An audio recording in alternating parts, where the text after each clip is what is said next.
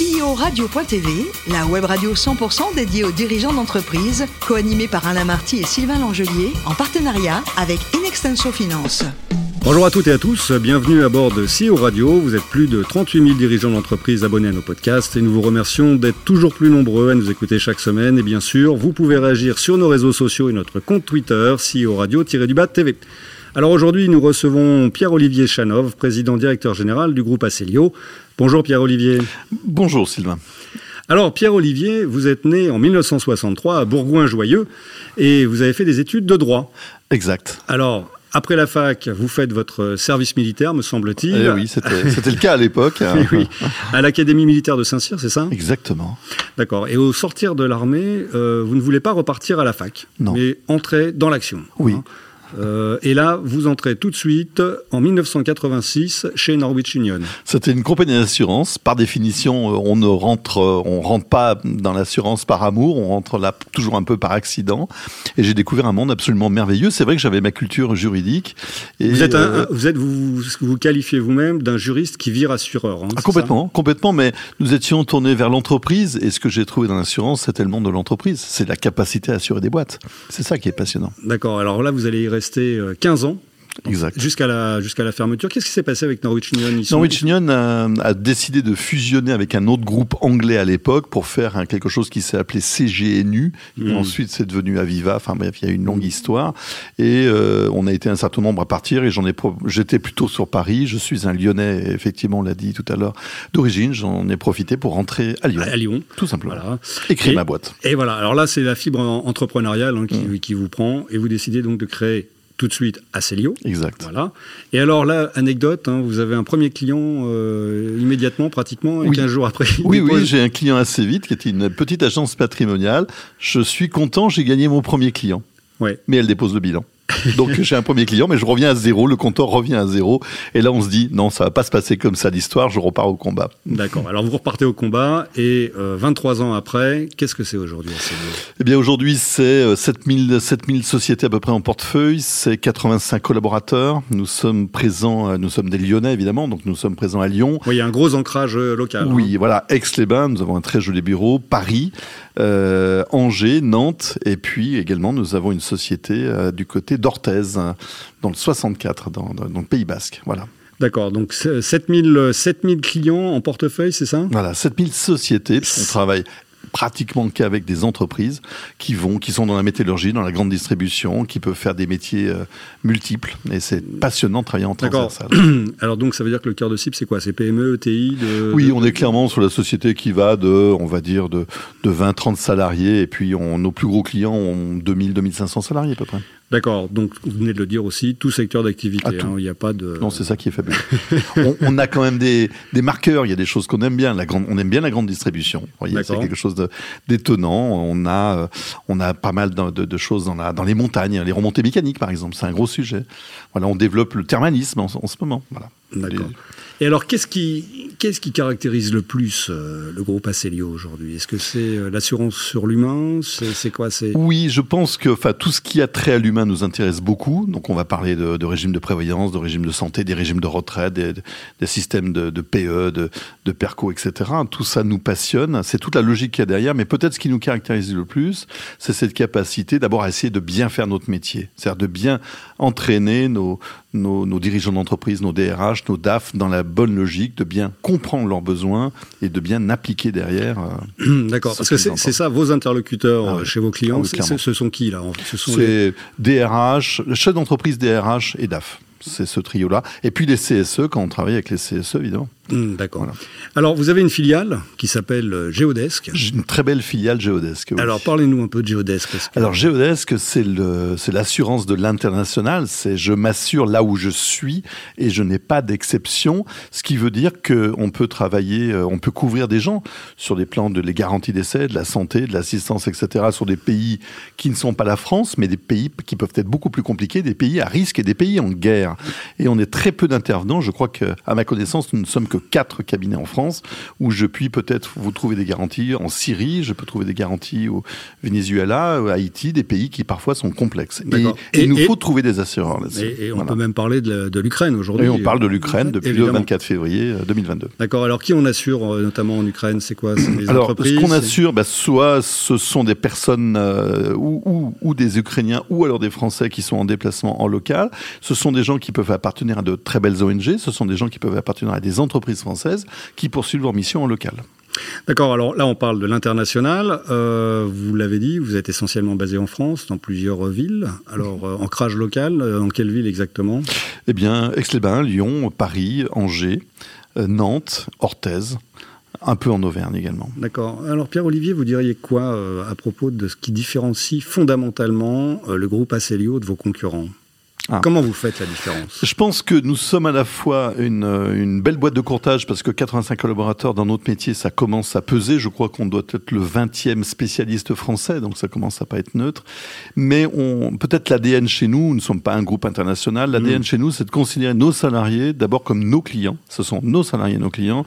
Et je pense que si on traite bien nos salariés, si on leur programme, on leur propose de, jolis programmes, de, de bons intéressements, etc. Alors par définition, ils vont considérer les clients d'Acelio comme, je dirais, d'excellents clients. Et nos clients sont bien traités, du coup. D'accord. Et un bon index de parité homme-femme euh, chez Acelio Oula, alors le comité de direction, les femmes sont majoritaires. Ah Eh oui et on, parle de quoi? 75% euh, de femmes Non, non alors, dans la boîte, c'est à peu près, oui, 75-76% de femmes. Et au comité de direction, c'est un poste de plus pour les femmes que pour les hommes. D'accord.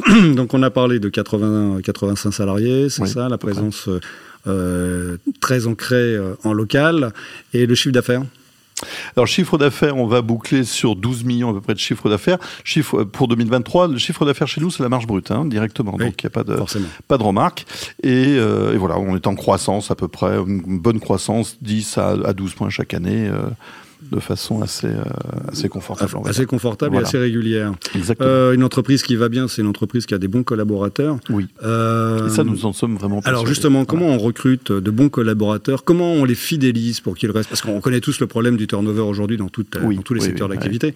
Comment vous arrivez, vous, à les, à les conserver, ces En tout cas, on, je ne sais pas si on y arrive, on tente de le faire. Nous avons développé en 2018 un programme d'actionnariat salarié. C'est-à-dire qu'au moment où je vous parle, sur les 85, j'ai 46 collaborateurs qui sont actionnaires de la holding de tête. D'accord. Donc ils ont les moyens de s'inscrire dans la durée, s'ils le souhaitent, en tout cas avec nous. D'accord, donc ils ont un plan dès le départ. Ah, alors c'est surtout l'intéressement qui permet d'acheter des titres de la holding, tout simplement. D'accord. Et donc euh, par définition, euh, les, nos résultats sont pas, euh, on reste une toute petite, enfin on reste une petite boîte, donc par définition, chaque fois qu'on gagne de nouveaux clients, ils savent très bien que ça va se répercuter très vite sur la valeur de l'action. Mais on reste non coté. Hein. Vous êtes une, un courtier non coté, d'accord, mais avec, mais avec une belle cote quand même. Hein. Alors, euh, on, parle de quoi en ce moment dans le groupe Acelio euh, C'est quoi l'actualité? Qu'est-ce qui se murmure dans les couloirs là? Bah, Ah bah écoutez, alors on vient, on vient de lancer. L'actualité, c'est qu'on vient de lancer une marketplace qui s'appelle Acelio Partenaire. On a choisi le 14 mars pour la lancer. Alors 14 mars, pourquoi? Parce que le 14 mars 1947, on est juste après la guerre et la France lance sa caisse de cadres à l'époque, sa caisse des cadres c'est cette caisse qui permet de, réenchanter la France. Bon, malheureusement, cette caisse de cadre a disparu, on le sait, en début 2019. Elle a, euh, voilà, elle a disparu, elle a, fondu. Enfin, en tout cas, elle s'est, euh, elle s'est fondue avec l'ARCO. Mais on a choisi cette date pour réenchanter le monde de la retraite, puisque nous sommes très portés sur ces outils de retraite. et c'est d'actualité aussi. Et c'est d'actualité en plus, alors surtout aujourd'hui. Mais euh, l'idée, c'est effectivement de proposer à d'autres courtiers, d'autres distributeurs, une marketplace qui va nous permettre effectivement de proposer des produits d'assurance, des produits de retraite, l'ensemble des produits, en, toujours en B2B, qui permettent effectivement de, de, réenchanter le monde de la retraite. Il faut que cette retraite, elle redevienne positive dans notre pays. D'accord. Elle a été abîmée ces derniers temps. Oui. Et, ça veut dire que euh, euh, ces, ces, retraites, ces actions, ces, ces plans, ces, ces, offres que vous communiquez auprès de, de, vos revendeurs, là, vous allez les chercher chez quoi? Chez des assureurs? Oui, on a pris, on a sélectionné sur en tout cas pour l'instant, les cinq meilleurs assureurs, nous avons sélectionné et on les embarque avec nous. Et notre distributeur, il va pouvoir, il va avoir un écosystème totalement digital dans lequel effectivement, il va pouvoir parfaitement conseiller son, son client à lui. Voilà. Et ce sont des solutions digitales qu'on embarque aussi pour nos propres collaborateurs. On parle du digital, euh, Pierre-Olivier. Euh, c'est quoi votre vision euh, du courtage dans les années à venir? Alors notre vision du courtage dans les années à venir, c'est cette idée de d'être avant tout, de rester disponible pour notre client. Et à partir de là, il faut se débarrasser de la lourdeur administrative, des problématiques de compliance qui sont très lourdes dans notre métier, et, euh, et, et tout faire pour que ce lien entre notre client et nous-mêmes ne se perde pas et soit au cœur de nos préoccupations. Donc c'est surtout ça, c'est utiliser le digital vraiment pour simplifier au maximum euh, nos, nos, relations et aller vers le plus qualitatif possible. Qualitatif en aval dans les coûts de notre client, qualitatif en direction de l'assureur pour aller choisir la bonne offre ou négocier avec l'assureur le bon programme que l'on veut pour notre client. D'accord, donc là on parle des, des, des, leviers qui vont, des leviers de développement euh, à venir. Euh, la RSE, c'est quelque chose d'important chez Acelio Oui, on y est depuis longtemps déjà, du reste on est en cours d'évaluation. C'est l'index homme-femme qui a été fondamental chez nous depuis très longtemps. Mm -hmm. On a démarré très vite avec les voitures électriques. On a un parc de voitures électriques. On a démarré il y a plus de 10 ans. Donc c'est voilà. Vos collaborateurs Oui, euh, on a un parc de voitures électriques avec les bornes au bureau. On a commencé en 2013, donc on était ah, bien avant tout le monde. Voilà, et puis d'autres critères qu'on cherche effectivement aujourd'hui à développer. Oui, plus, plus de papier, des gourdes. Plus de papier, les gourdes métal, alors on est passé par tout ça, et puis on continue sur d'autres euh, d'autres points également. D'accord. Alors, vos ambitions pour euh, le groupe Acelio dans les, dans les trois, années, trois, trois années à venir? Eh bien, c'est de continuer effectivement à développer nos équipes, nos savoir-faire. Euh, sur les métiers de la retraite, il y a encore beaucoup à faire. Beaucoup de gens n'ont pas encore beaucoup de cette. Voilà. On lance également une Acelio Academy, on va lancer une boîte de formation. Le CABIS est sorti quasi aujourd'hui, je crois, donc on, on ah oui. attaque là-dessus. Ça aussi, c'est une belle actualité, mais on veut transmettre également ce savoir-faire.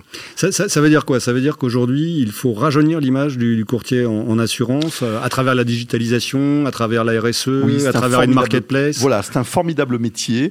Euh, le courtier, c'est quoi? C'est avant tout quelqu'un qui est indépendant. C'est-à-dire que toutes les belles marques de, de, de compagnies d'assurance euh, produisent des choses souvent très intéressantes, mais il faut avoir cette indépendance chevillée au corps pour faire des bons choix.